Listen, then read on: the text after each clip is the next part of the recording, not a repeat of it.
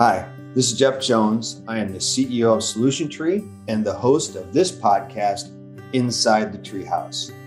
In each one of these installments, I'll have an extended conversation with somebody that I consider is one of the greatest minds in K 12 education and is associated with Solution Tree. First and foremost, you'll get to know more about our experts as individuals, their backgrounds, and their experiences that brought them to where they are today. We also discuss subjects in which they have great expertise, topics of importance to educators, and topics that are important to them. So let's get to the Treehouse interview. Today's guest in Inside the Treehouse is uh, my good friend and one of my favorite Canadians, Mr. Tom Schimmer. Welcome, Tom, to the Treehouse. That's great to be here. I, I appreciate being one of your favorite Canadians, Jeff. you are. You really are. We're going to give a little bit of bio uh, on you that we have here at the at the Treehouse. Sure. Uh, Tom uh, is an author and a speaker with expertise in assessment, grading, leadership, and behavioral support. Uh, he's a former district level leader, school administrator, and teacher. And today you are a highly sought after speaker. In fact, Tom and I had a fun conversation before we started recording. He's actually recording from Hawaii, which is quite a bit earlier than it is here in Bloomington, Indiana. Um, sought after speaker, and you do a lot of international work for schools and districts. I think from what I can pull from our list, you've worked not only in North America, but Vietnam, China, Thailand, Japan, India, Qatar, Spain, and UAE. Yeah. Uh, you earned a degree from Boise State University with the blue football field yeah. and a master's degree in curriculum instruction from the University of British Columbia. You have five books uh, published from Solution Tree. You have two in production and four more under contract, which is uh, that'll keep you busy on the road. Keeps you busy. Um, so again, welcome, welcome to the Treehouse. Great to be here, Jeff. Uh, certainly appreciate the opportunity to have this conversation and, and join you on uh, on the podcast. One of the things that I missed on here is that you're one of the uh, the founders of Tree Assessment Center um, with Nicole and Cassie. So mm-hmm. that's great. So we have fun uh, on an annual basis. We've skipped a couple in COVID of preparing years things, so we always get together at least once a year this way. And right. Right. And I'm going to be a road warrior this year because of the events are out and about. So I'm afraid uh, you're going to see me in person more than you have in the past. good, good news or bad news? No, that's good news. That's absolutely good news. so, what I like to, to find out about is give us your background, where you grew up, and what your family like was like when you were a kid. We've had okay. people that have been um, uh, Tim Kanold, basically, uh, grew up almost in total poverty, uh, mm-hmm. living with different relatives, uh, almost a foster child, if you will. Wow. Um, and then we've had people who have grown up in upper middle class families. So, yeah. what's Tom Schimmer's background? well, I was born in Vancouver, British Columbia. Um, I'm a first generation Canadian. So, my parents uh, immigrated to Canada from Germany in the 1950s, in the uh, sort of early to mid 1950s. They were married in December of 1956. And uh, I have one sister who is 10 years older than me. So she was born in 1957. I was born in 1967. But uh, we grew up, um, first five years were spent in Vancouver. And then we moved to North Vancouver, which is just across the water, uh, kind of a suburb uh, across the, Vancouver has a lot of sort of waterways and rivers, et cetera. Oh, yeah, so lots of bridges. So across the North Vancouver from the time I was five until I graduated from high school. And my family was, um, probably you know smack dab in a kind of middle class family a, a working class family. My dad was uh, a, foundry worker. Uh, he was a laborer. So when he came over from germany he worked in in uh, as a lumberjack in the in sort of the forests of ontario and then came to british columbia worked in mines uh, and then eventually uh, ended up working as a foundry worker. And my mom was a um, a shoe sales clerk at a at the Hudson's Bay Company, which is a department store very much like Macy's. Mm-hmm. Uh, if you think of Macy's, um, she was a, a shoe uh, sales clerk, and of course, when she grew up in in Germany, uh, when they were trade trained in the trades, she wasn't just selling shoes. She was trained on the foot. She was like they trained them about understanding. So she had a lot of knowledge about that. So she eventually became a supervisor. So i grew up in north vancouver in a in a you know we weren't poor. We we weren't of means. A lot of my classmates, you know, North Vancouver is a a fairly affluent part of Vancouver, and I so I grew up, um, you know, kind of right in the middle of of you know we couldn't afford the finer things in life, but we certainly didn't go. We didn't live without, and you know, I went to school there and grew up, and a big part of my life was sports. I played all sorts of sports. I played soccer and baseball and basketball and football and and that was sort of my my life growing up and everything i wanted to do was to uh, play sports earn a scholarship and that's how i ended up at boise state is uh, on a football scholarship and uh, you mentioned the blue field jeff that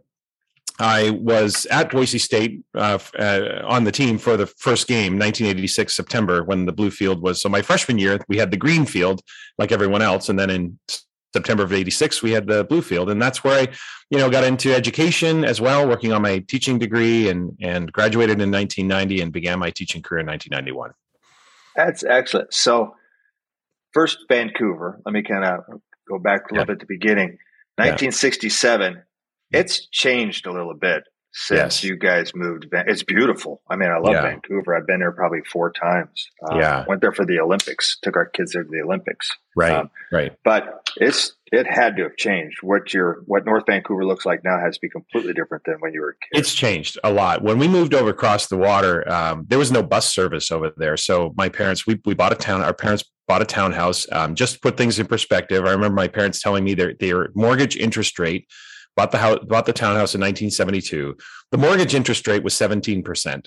Oh. Uh, yeah, at that time. Can you imagine in today's context, 17%? We complain about a couple of upticks and, and uh, what they were paying in interest, but there was no bus service over there. There was no transit at all. So my father used to have to drive my sister across the bridge to the to the bus loop so she could go and see her friends because you know we moved when i was five but we moved when she was 15 so a lot of her friends as a ah. teenager were uh, sort of in the east side of the city and and where where i was sort of growing up in my first few years but her all her friends were there uh, and and certainly you know it's changed a lot. Two two major things happened to vancouver that really significantly changed the context of the city. The first was the world's fair in 1986 um, Expo 86 came to Vancouver, and that's uh, of course with those types of events, you get a lot of infrastructure built. You get you know a lot of things. Our downtown stadium, our transit system, all of that. You know, our kind of subway was built, and uh, and then and then you mentioned the Olympics was the other one that sort of again put Vancouver on the map and in 2010 and uh, and really you know got people to see Whistler, Blackcomb, and and understand sort of the the just the the whole sort of nature of the city and and its eclectic, multicultural, diverse kind of population and and the great cuisine on the west coast and and all of that. So um, and so from there, Vancouver's become a real destination city for a lot of events. The 2015 Women's World Cup was there, and I went to every match that was in Vancouver, and uh, including the final. USA beat Japan. Hey. Uh, so um, it, it, really is a it's a it's a spectacular city. It's one of the most livable cities in the world, and it truly is a beautiful place. But in the winter, it rains a lot. Uh, our weather is very much like Seattle, but uh, in the summer, it's spectacular. Yeah, no, that's great. Beautiful yeah. place. Beautiful. Yeah. So, Boise, I'm assuming yeah. you got recruited to play football. You know, scholarship. Yeah. That's how you ended up there because you said you you were sports. That's correct. You said you went there to play sports. I, I did. You may have said football. Is that right? I did. What? Yeah, that's what right. I was a punter. So uh, being a Canadian, I mean, people always go like, "Oh, you got a scholarship." I'm like, "Yeah, I was a punter." Like, "Oh." Uh, but you know, I grew up as a Canadian athlete, so I always tell people, you know, I I, I was sort of poised to play. Uh, I played quarterback in high school, and I was a good football player, but not good enough to play at that level in the United States. We just didn't have the coaching. We didn't have the the way that you know kids in California and kids in Texas and kids all over the way that high school football was even back in the 1980s um, was not the same as it was in Canada. So I was a good athlete, uh, but but to play quarterback at that level would have been impossible. But I but I also played goalie in soccer. I was a I was a goalie, and I learned to kick the ball out of the goal. So I was a really good punter and and so uh, ended up uh, getting my scholarship there and and I thought well you know my parents didn't have a lot of money growing up of course so the idea that I got a scholarship and my school was paid for uh, they had saved a bit of money for school but it was mostly for Canadian school where tuition is significantly lower so mm-hmm. I ended up at Boise State in, in 1985 and uh, played four years there and and uh, it's uh, I think Boise is really an underrated city in terms of um, you know it's really grown really changed a lot since I was there. But uh, you know, I obviously have a soft spot uh, for the Broncos. It's my alma mater, and and yeah. uh, cheer for them yeah. any chance I get. Uh, but yeah, that's how I ended up there was uh, on a football scholarship. You've gone back to a few games lately. I mean, every now I get a, a, picture on Facebook with you. Right, right. There. Last November, I went to a game, and it was the first time I had actually you know, this sounds kind of snooty, but uh, you know, or whatever. But but it was the first time I'd ever watched a game in the stands. I, I, got a ticket and and went to a game and sat in the bleachers at Bronco Stadium and, and watched them play. I usually the times I'd gone, and I hadn't been to a game in years. Usually I'd gone, I'd been on the sidelines because I knew someone on the coaching staff or I knew someone on the sidelines. But it's been it's been at least you know maybe 20 years since I'd been to a game. So that was all sort of gone. So I just thought, you know, I'm going to get a ticket. and I'm going to sit in the stands. And it was kind of fun to to see the fans and how, how they get into it because I had never had that perspective before uh, at the stadium. And it's changed a lot too. The program is much bigger than when I was there. The, the athletes are better. Everything everything about the experience is much improved since the late 1980s so of course um, you know I was I was marveling at that boy I wish we had that when I was in school. But uh, it was fun to see and I and I really enjoyed it. It was uh, it was interesting to uh, to, like I said, to see to see the game from the fans' perspective than to be on the sidelines. You mean like the rest of us average Joe? yeah. yeah, but that's the only place I was able, and that that that opportunity's gone now. So, um, yeah, yeah. So that's why I said it sounds kind of snotty or snooty or whatever because it's like, oh, I had to I had to sit in the bleachers. I couldn't believe it. it's terrible. First world problems. yeah, exactly. Right. If you're an Indiana University fan, I'm afraid more often than not you only see the first half because people don't go back in after the first. Ah, but, okay, all right. Um, undergraduate degree. You yeah. got a teaching degree from Boise State. I just have to ask: Was Bob Barr the dean of the School of Education when you were there? Do you remember? I don't think so. I don't remember the name. I don't think he was. Bob's yeah. one of our authors. His son Brady Barr is kind of a television celebrity on National Geographic. He's one of those guys that wrestles alligators oh, in the oh, water. okay, stuff. okay. Bob's yeah. a super guy. He's written some books for us, and he was at Oregon. Then he was the dean of School of Education. Yeah. You probably might have overlapped. It's, it's, possible. I, I, mean, it was 1985 to 19. I graduated in the fall of 1990, um, December. So um, maybe he was there. I, I, don't remember though. Yeah, been there about the right time. Yeah. So your love for sports. I understand yeah. that uh, that you have a group they call the Boy Band of Besties. At least that's what it's been told me. And you guys make a trek to sporting events. Do you do that? Ever, is that an annual basis?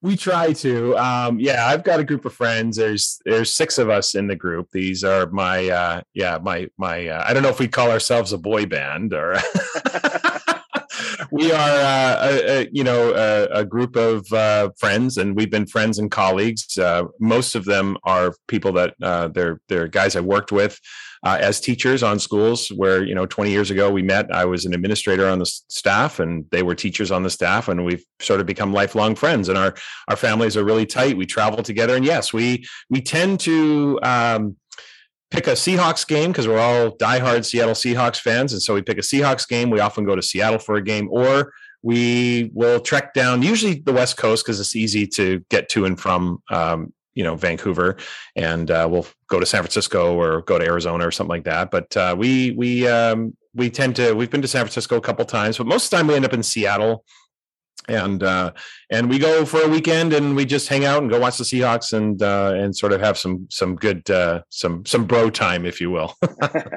they all live in the area. They, all, they well they they don't because they live where I used to live in the Okanagan Valley, which is about four and a half hours uh, east. I used to fifteen years I lived away from Vancouver, working in a school district there, and that's where I met all these guys. And then we moved back to the city in 2014, but they still live there, so they live um, you know, we're a bit distant now in terms of the, the, rest of them. The five of them all live up there in in the same area. Uh, for those that know British Columbia, be the Kelowna, Penticton, um, yep. Summerland, kind of down to that Okanagan Valley area. They probably know Kelowna most, but they live in Summerland and Penticton, and and uh, so we get together many times a year. We have a fantasy football league that we're part of. So these are my, you know, these are re- my really close friends and guys that I spend a lot of time with, and and guys that I just, uh, you know, they're just a big part of my life. That's excellent. Are yeah. the best of friends, right there. Absolutely. Yeah. So post college, walk me yeah. through your career. So 1991, I started teaching. I was a classroom teacher, and um, I got uh, hired. And and you know, the truth is that uh, about my teaching career, I got into teaching because I wanted to coach. I did. I did not get into teaching because I loved teaching. I I was at a sort of a pivot point when I was in college, thinking about what I wanted to do uh, with my career. And I knew I wanted to do something with sports because I just loved sports. I was an athlete. Uh, the whole thing was entire life. And I and I hit a fork in the road. And the fork in the road was I was either going to go into sports broadcasting or I was going to go into coaching. That was the the pivot. And I said, well, you know, I really like the competition. I I I, I love the the competitiveness of, of preparation and coaching and all that stuff. So I want to get into coaching. So how do I do that? Well, I guess I need to get a teaching degree so I can, you know, get get get hired as a teacher and then start start coaching. And so that's that's kind of where then that's the reason I got hired into my first job. I, I got hired, uh, part, you know, because I was qualified to teach, but it was also because I could coach, and and they were looking for coaches. And so it was after I entered the profession that I learned to love the profession and learned to develop a passion for the work. But I didn't get into teaching because I loved it. I got into mm. teaching because it was an avenue for me to to sort of aspire to what I wanted to do. And I loved coaching, but as I was coaching, of course, I was teaching my classes and I started to really appreciate and learn to love the profession. So I spent seven years as a classroom teacher. Uh, I uh, spent several years coaching, and then um, and then in 19 the fall of 1998, I got my first administrative posting in uh, that school, and then a year later, I ended up moving to that Okanagan Valley, and and spent so in total, I spent 11 years as a school-based administrator, and then two years working in my central office position, and that took me to 2011. That was 20 years in the school system. And 20, May of 2011 um, uh, was when I resigned from that position and embarked on this career as an author and consultant, et cetera, and speaker. And but but that was that was sort of the arc of the career. So, when you were coaching, what did you want to coach? Football, football and basketball. Yeah, football and basketball. You know, it's it's funny. I got a football scholarship to Boise State, but it, football was probably my least favorite sport growing up. I my favorite sport growing up was baseball. I wanted to be a I wanted to be a baseball player. Um, I, w- I was pretty good, uh, and I had some opportunities to uh, go the junior college route. Um, Menlo Park Junior College in California mm-hmm. wanted me to come play football and, and baseball. Baseball was my sport. I had a couple of you know tryouts, nothing to get too excited about, but uh, enough to get a tryout with scouts uh, when I was in the tenth grade um, I was sort of recruited by a scout. They they thought I would had some potential, and they said, "But we want you to get more coaching, so we want you to go to high school in Oregon." We we have a high school in Oregon we want you to go to for your last few years. But of course, my you know my parents couldn't afford to send me and didn't want to send their you know 15 year old son down yeah. to the united states to go to high school. So it didn't kind of work out but baseball was my favorite sport growing up. I loved playing basketball and i was pretty good at it but i'm not big i'm not you know again keep it in perspective people. This is canadian sports so we have to make sure we understand that when i say i was really good like i'm really good you know big fish in a small pond. Um, but i but i but i was good. But football just kept coming back in front of me. I actually quit football for my senior year because i wanted to focus on training for baseball ended up coming back to to football uh, and ended up getting a scholarship. So it just kept coming back into my life, and and so I had to embrace it. So um, coaching football and uh, and coaching basketball. Um, in football, I became sort of a varsity coach for our. Uh, team and and head coach and and did that for um, three three years four years four years uh, before I took on the administration position. So, um, yeah, so so loved it. Uh, loved the preparation. It was a lot of work, but I loved doing it. Uh, the scouting, the pre- preparing the kids for the games, and all that, and and the exhilaration of the competition for me was was everything. So, you left uh, academia in that regards to do more of what you're doing now. You're speaking, you're writing, right. consulting, uh, yeah. helping teachers a broader reach because you can help more teachers than, than right. just kids.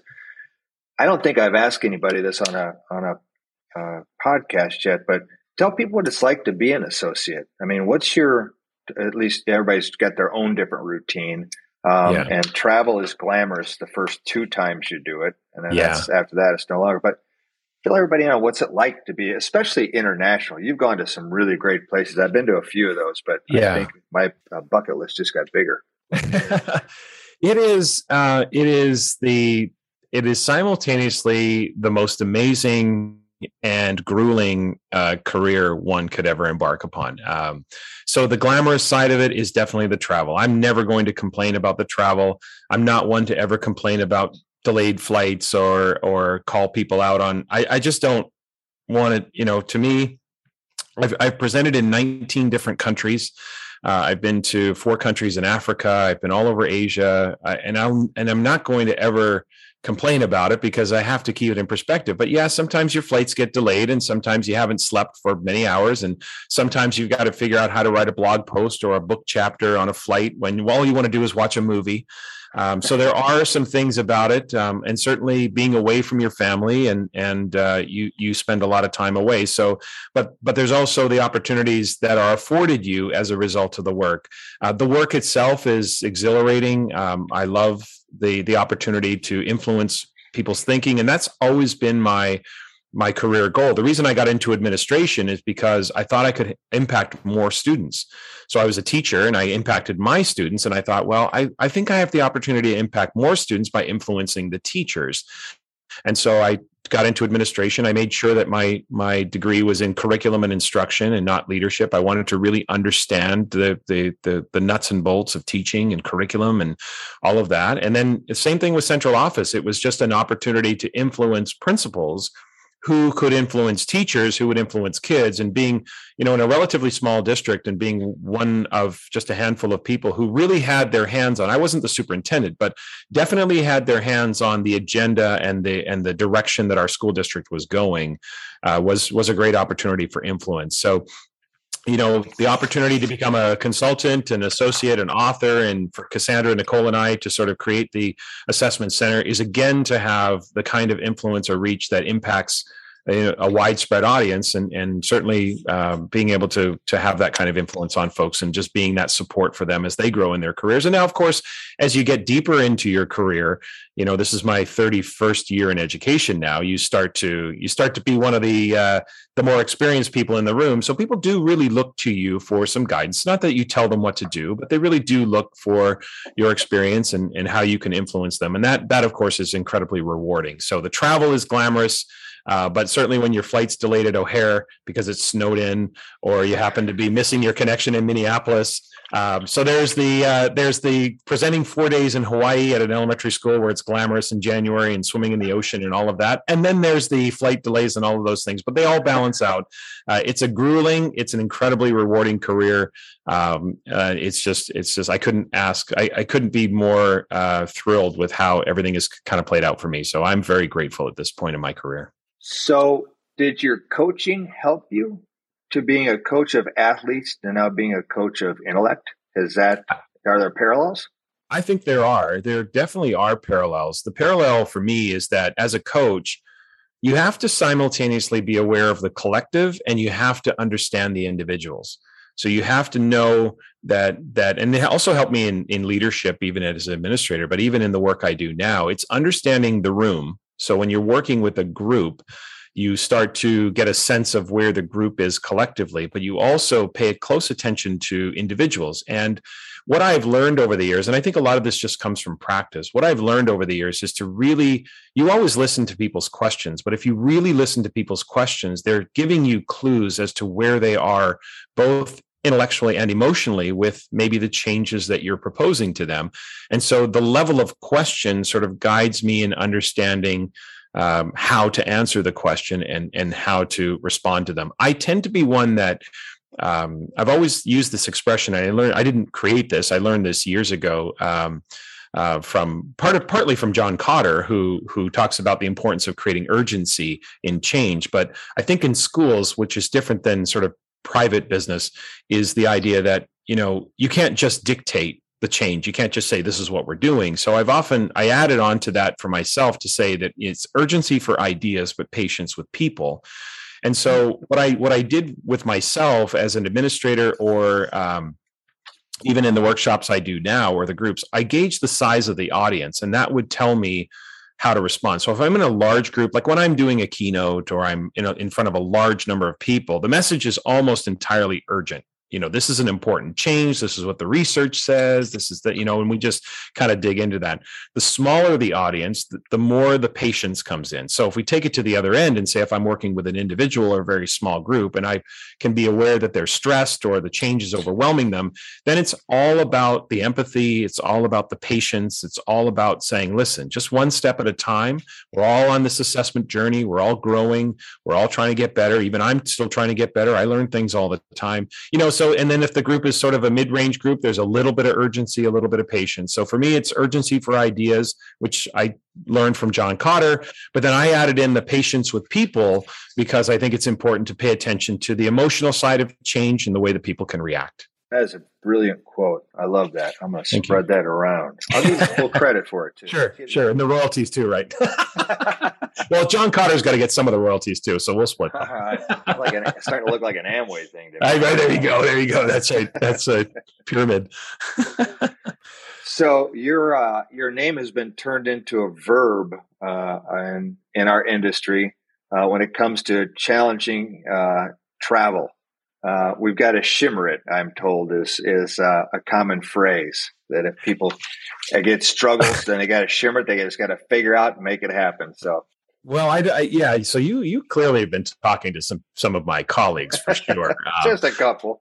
I you know it's funny this way because maybe maybe i have the rose colored glasses when it comes to travel but i just always expect things to work out and they kind of do and and and it's one of those weird sort of phenomenons where i know a lot of associates and a lot of my colleagues have a lot of these horrific travel stories about luggage here and luggage there and the rental car this and i went to the wrong place and the plane was this and, the, and i just I I rarely have those stories, and I have nothing to contribute to those sort of conversations when we get together because I'm the, I'm what happens to me is my flight might be 45 minutes delayed, and I'm and I'm a little stressed about missing my connection.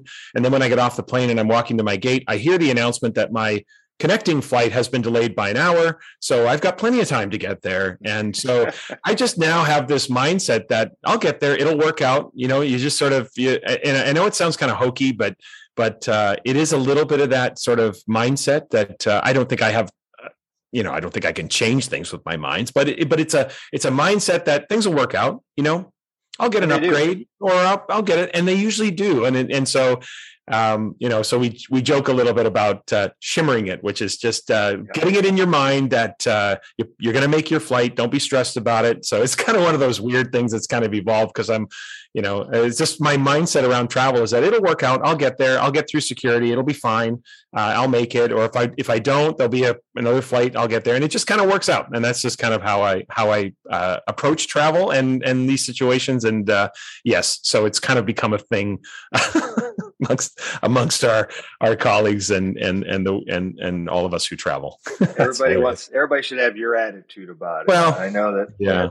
the more you travel, the more it happens. I, I yeah. In 2019 was kind of grueling. I flew 221,000 miles on United wow. Airlines alone. Yeah. Which is yeah. the equivalent of nine times around the world. And no you kidding. just kind of let it roll off your back, and the flight attendant can't do anything about it. The pilots can't; no. they're just following orders, so right. they're not in charge. I mean, don't, don't get me wrong. I I have my moments where I'm inside, you know, kind of going, "Are you kidding me?"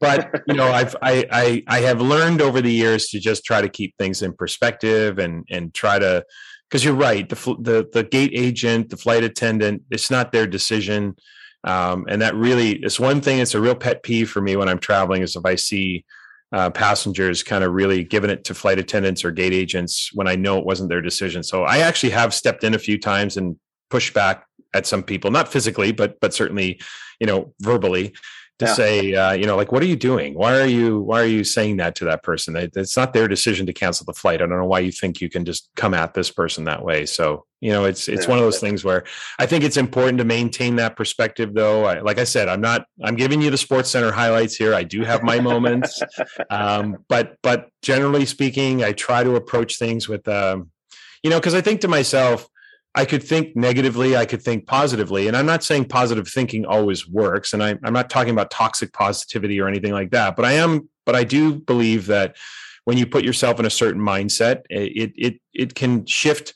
Maybe it doesn't shift things, but it shifts how you interpret them, and it right. and it shifts how you how you process what's happening to you right so i really do believe strongly in that sort of um, in that in that grounded but positive mindset about circumstances and situations because if the flight gets canceled i don't think i can will the flight to not be canceled with my mind. But what i'm saying is that what i'm saying is that when it gets canceled i can process it and i can just say okay we're going to we're going to handle this right now and i can handle it. And i've sort of learned to train myself. It, it wasn't easy but i've learned to train myself to to think that way as kind of a default disposition yeah, good for you. And yeah. and the phrase "we've got a shimmer" actually came from the PD department here at Solution. oh, okay, okay, it's, okay. It's worked its way in. It, it's worked its way in. Yeah. Now. Yeah. well, maybe I'll come over and do a seminar one day on the the the, the art of shimmering. I can't wait to read four part slideshow. Yeah, here we go. Let's let's get it done. That's terrible. Uh, yeah. All right. Well, I know you have a great sense of humor and you love humor, and you have been ranted out about Saturday Night Live, The Office, and Seinfeld, and that you have lots of quotes from those. So oh. I'm not going to ask. I'm not going to have you bring them up, but no, uh, those are the classic shows right there. Yeah, yeah. Seinfeld was for me the the I, I, just you know it hit at the right time. You know, I was just starting my career. You know, I was in my early twenties, and uh, there was just that right amount of um, I think the right amount of cynicism coming out of the 1980s. I think Seinfeld had the right level of cynicism, not over the top, but there was that sort of level of cynicism that really appealed to sort of uh, not necessarily just a younger audience, but there was you know coming out of the 80s, and of course when you when you start moving into adulthood, I think we all go through a little bit of a disillusionment about like, okay, now I'm an adult. Now I'm seeing behind the curtain. It's not as wonderful as I thought it was. And, you know, there's hard work, getting a job and having a career and, and, you know, all of those things.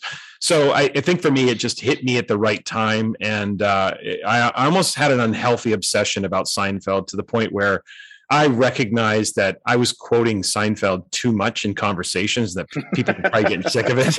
Uh, and then, of course, uh, The Office. But The Office is interesting because I I didn't I didn't watch The Office when it came out on television. I one of my good funnies uh, friends, I should say funny, one of my good friends, one of my one of my bros uh, was uh, was a huge Office fan, and he told me to watch it. He said you have to watch this show, but of course it was deep, like it was season three or four, I think it was and so I picked it up and I didn't get it.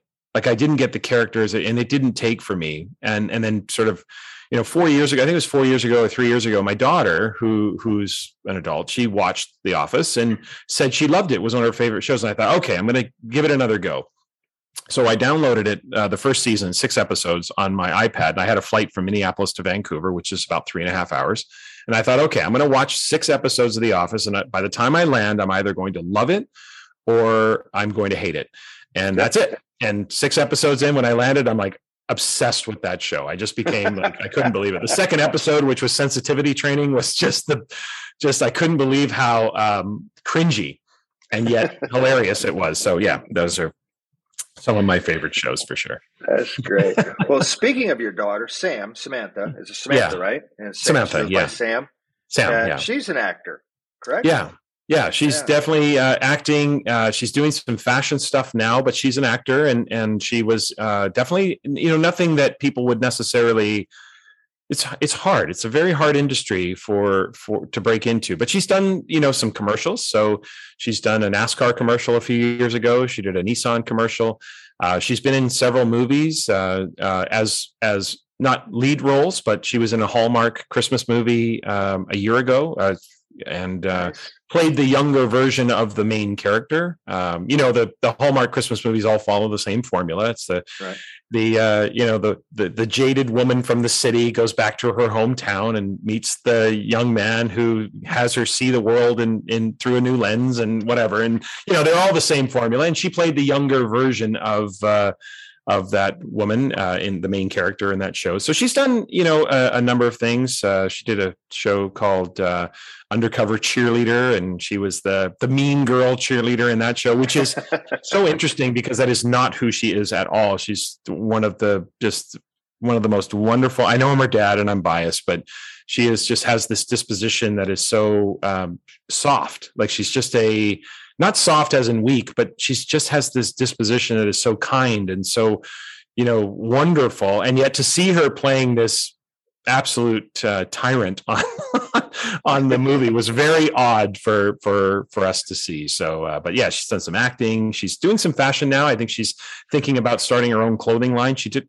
did a fashion school for about a year and and uh, trained uh, in downtown vancouver and and uh, got got some real you know sort of the business side of it but also the fashion side of it. And now she's sort of also aspiring to to start the clothing line because i think she really just wants to stop being a server. As an actor you know jobs are few and far between sometimes oh, yeah. and you go through dry spells.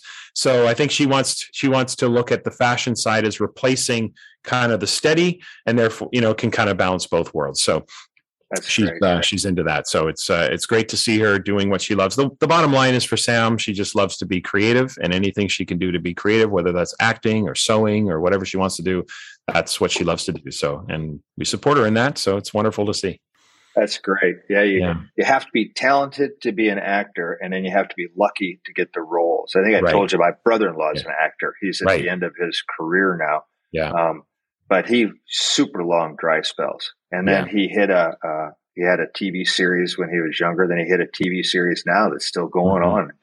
You know, yeah. he's he's retiring before the series retires, which is, I guess, the nice yeah. way to, to put it. I once heard that the uh, the job of an actor is auditioning. That's your job. Like that's the actual job is auditioning. And then if you get the roles, you get the roles, but your your job, the, the work is the constant auditioning and it's grueling. Again it's grueling. And and sam you know um, she knows that you know you, you never know. Your big break comes when you're 30 your, she'll be 25 this march. Your big big break comes when you're 40 who knows when it happens right? So you just have to find a way to she's got to find a way to to make make ends meet um, in the meantime. So uh so yeah. fashion is the direction she's going now a little bit. So yeah. yeah. David's came a lot later than 30s yeah. and 40s. So well, there you go. Early breaks, there you go, early right? breaks early and piddle, piddle along. And anyways. Right. So you also have a son, Adrian, who is yeah, Adrian. Uh, aspiring pilot, if I remember correctly. Right? He had thought about. Uh, he's he's not sure anymore. He, there was a point where he was thinking about uh, getting into the space program. He's in college right now, and he's taking an applied physics program, and and uh, he's poised to graduate probably not in the spring, but he may need an extra semester. Just it's a pretty grueling course load, uh, and there's certain labs that aren't offered at certain times, so he may need that extra semester to get that course. But he's still considering it, but he's not he's a little sort of at a crossroads and deciding what he wants to do. Um, but he he was thinking about getting his pilot's license. There's a, a very famous astronaut in uh, Canada, Chris Hadfield, uh, mm-hmm. and his route to um, the space program was through getting his pilot's license and and and sort of going in that direction and adrian was very inspired by him and and his story but you know he's still not sure if he wants to go in that direction or not but uh, but he's you know it's still a possibility for him to to take the next step. But i think right now he's just focused on getting his degree and then deciding does he want to go uh, to get his pilot's license? Does he want to go uh, get his master's degree? Does he want to uh, he's even toyed with um, you know going to the royal military college and and becoming you know getting his pilot's license that way. So right now he's not sure what what direction he wants to go. So he's kind of put his head down and said, "I'm going to finish my degree, and then we'll take stock and take inventory on that." But yeah, he was uh, he, he, was uh, looking looking at that as a as an option, but uh, we'll see where that goes. Yeah, again, just you know whatever he wants to do, whatever sort of inspires him is uh, is what we'll support him in for sure. The world is his oyster right now. Yeah, absolutely. What a great time. Oh, to be 22 again, right? He oh turns 22 gosh. in April. I know, I know, I know. But, but I'd only go back to being 22 if I still could take my 54 year old brain with me. Like if I knew what oh. I knew oh. now, I mean, the, you could work some magic back then. You know what I mean? Like you could imagine knowing what you know now. Exactly, exactly. so true. Yeah, yeah, I'm not sure I would like my 22 year old self if I met no, him right now. But I don't think we'll so. Leave either. that one behind. Yeah, it's true. Behind. Very true. And what school is he going to? He goes to Simon Fraser University, and Vancouver ah, has two yeah. major universities in the city. Um, and one, the Simon Fraser University is uh, so University of British Columbia, where I got my master's degree, is a full uh, it's one of the best schools in Canada. It's a full professional university, uh, law school, hospital, the whole the whole idea. You know, the the big programs, uh, and but that's on the on the west end of the city. Like that would take him an hour in in traffic or transit it would take him probably 90 minutes to get there each way. So simon fraser university is one of the best undergraduate schools in canada. It's usually ranked pretty high and and has a really great program. It's not the full service professional like for masters or phds et cetera and some of those in law schools. It doesn't have any of those programs but as an undergraduate school it's very highly regarded and it's 20 minutes from where we live. So it's an easy ah. commute for him. He still lives at home. Um, he has no interest in moving out, although he has been talking a little bit about it's time for him to start thinking about. I mean, he's 21 right now, turning 22, sure. so he comes and goes as he needs to, and it's fine, and he's an adult. But yeah. uh, there's no no reason for him to you know take on the added tasks of paying rent and all those things when he can live at home and and I'm on the road a lot, so it's good good for for him to be there for uh, for his mom. You know, for my wife, she she yeah. has uh, Adrian there to kind of help you know with things around and around the house and and chip in and and keep his mom company and all of those different things. So uh, i understand. Yeah absolutely yeah. i think monica will be very sad when adrian moves out of the house. Probably when, uh, yes. uh, we became empty nesters and our last one went to the east coast. Uh, we now live in boston actually. So mm. actually my wife lives in boston. I live at the united airlines lounge and yes uh, right. Exactly right that's right. Yeah. Yeah. Well, that's great. Well, I can't thank you enough for being on uh, a member of the Treehouse, and I would love for you to give the Todd Schimmer podcast a plug right now. So if you could tell people, because oh, I love your podcast. Thank it's you. Great. It's the three parts. The third part I'm not usually as engaged with is the first two parts because yeah, it gets that's when I when I bore you to tears with the educators. And so fill everybody Thanks. in on your podcast. I appreciate that, Jeff. Um, uh, creatively, it's called the Tom Schimmer Podcast, um, and and I, you know, I kept thinking about what I wanted to do with the podcast. And at first, I thought, of course, it would be an assessment podcast, but then I thought, you know, I want to talk about more than just assessment. I want to talk about education, and I've also thought about down the road of thinking, you know, of adding some non education guests, but talking about leadership or talking about other aspects and trying to do some different things. So I just thought rather than trying to do this exhaustive sh- search about names that might be copyrighted or or too similar, I just thought, well, no one's probably got a podcast named after me, so that'll be the easiest thing to do.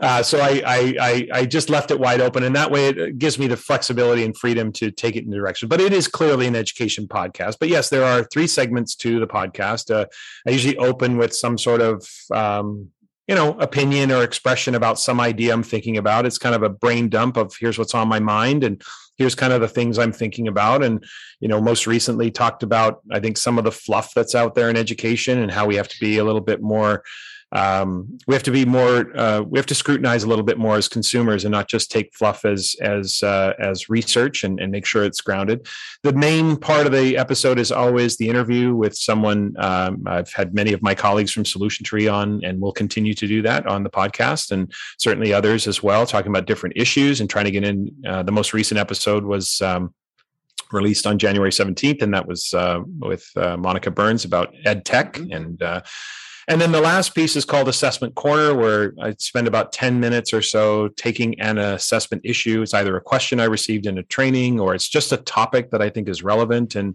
trying to give some advice or some some hints on how people can continue to grow their understanding of assessment. So the opening segment changes every week. The interview, of course, changes with new guests, but the assessment piece is always there because I know that is the main reason people know of me and they kind of look to me. And and so i talk a lot about things that cassandra and nicole and i talk about in our framework uh, the fundamentals of our assessment tenets and and different questions that come up. So uh, comes out once a week. Uh, that part is also grueling, trying to produce an episode per week. Uh, I may at some point go to every other week, just trying to do all those other things, the books and all the other writing that I have to do. It's a lot of work, uh, but I really love it, and uh, certainly would uh, if people are interested. It's Apple, Spotify, Google, Amazon, YouTube channel as well. So the interviews I do, I also record the video, and um, a few weeks after the interview. I'll post the video of the interview on YouTube just in case people want to use that clips in a PD session for for their staff or something like that. So um, yeah, Tom Schimmer podcast. Uh,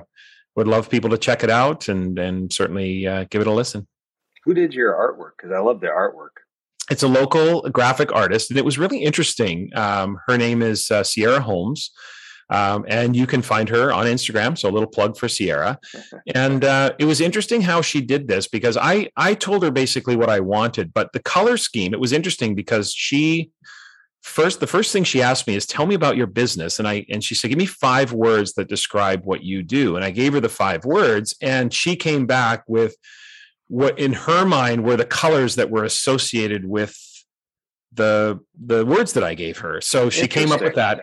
Yeah, it was a really interesting process to go through. Um, very creative, uh, certainly. And and then um, I told her what I wanted because I, you know, I'm an avid listener of podcasts. I probably have too many podcasts downloaded that I can even get to. Some of them are daily, some of them are weekly.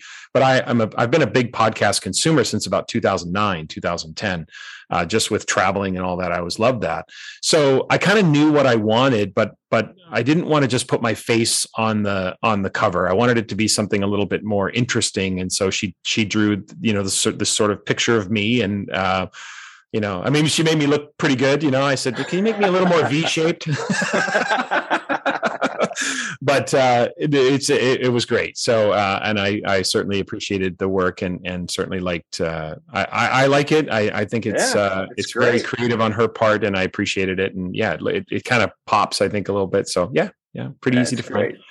Yeah. And marketing majors could take a, uh, a lesson from your marketing expertise because we know what the podcast is because it's called the Todd Schimmer Podcast. I get little, the marketing people, and I was a marketing major undergraduate. Yeah. A lot of it just gets all fluffy and toured. What is it? This is what yeah. it is. So yeah, yeah, and sort of yeah, it's a it's a it's a it's a it's an opportunity to you know I'd be lying if if I said it wasn't about sort of branding and trying to you sure. know get my name out there more. I mean, I'd, I'd be honest about that. But at the same time, I really do love the opportunity to and i and i say this authentically i love having the guests on and i love to feature their work and highlight the, their expertise and and sort of balance that out right i don't want this to be an entire narcissistic project here. So I love having other people on and learning from them and and and having them challenge my thinking. And and uh, so I've I, have i have been very grateful to have all the guests I've had on so far. I've had some really really interesting people, and like I said, of course, uh, so many from the Solution Tree family as well have been been on the podcast. And yeah, it's just a really fun thing to to do, and it's uh, I hope it's helping um, educators, you know, uh, learn, uh, round out their assessment practices, and just have something, somebody in their ear once a week, uh, you know, reaffirming what they do, challenging them, and and helping them just become better for students. Well, you are a real pro, Tom. You're a real pro. And uh, again, I appreciate you being on here. I thank you for the quote for the urgency of ideas with uh, patience with people. I'm going to be using that. Wonderful. If you'd like to learn more about Tom and his work, you can go to the website allthingsassessment.info, which we've created here at Solution Tree. Uh, yep. That is an all information, no commerce website. You can't buy anything on that. You can just get stuff. Tom has a lot of his work there. Yep. You can follow him on Twitter at, at Tom Schimmer. Um, Instagram, I'm assuming you're on Instagram as well. Yeah. So I, I, don't follow you there, and probably Facebook. I know Facebook. So. Yeah, yeah. So you can follow me almost. I'm, I probably have too many social media accounts, but Twitter it's at Tom Schimmer, but also at Tom Schimmer Pod. That's the Twitter handle for the podcast. If you want to okay. follow it there, Instagram at Tom Schimmer Podcast, um, LinkedIn, Facebook, Schimmer Education. Um, I'm even on TikTok now. The podcast oh, for the podcast. So I post some video clips there, and uh, nothing. I'm I'm not doing anything too crazy on TikTok. Maybe not yet. Maybe I will get the courage one time. But it's really just posting some clips of the interviews and just sharing some quotes and things like that. So uh, you can find me. You know, if you if you if you Google me, you'll probably find all of those social media handles. I hope that everybody listening does that because yeah, you're fun you. to follow in your podcast and your information. And like I said, you're a real pro. And and thank you. Thanks Jeff. for thanks for being a tree dweller today being oh yeah love it love it really really uh, really great to talk with you and reconnect because like you said we we usually get together at least once a year at our meetings and and we haven't had a chance to do that in a while so it was wonderful to reconnect and have this conversation i, I certainly appreciate the opportunity to be on the podcast i'll see you this summer for certain tom thank you absolutely sir. all right all cheers right.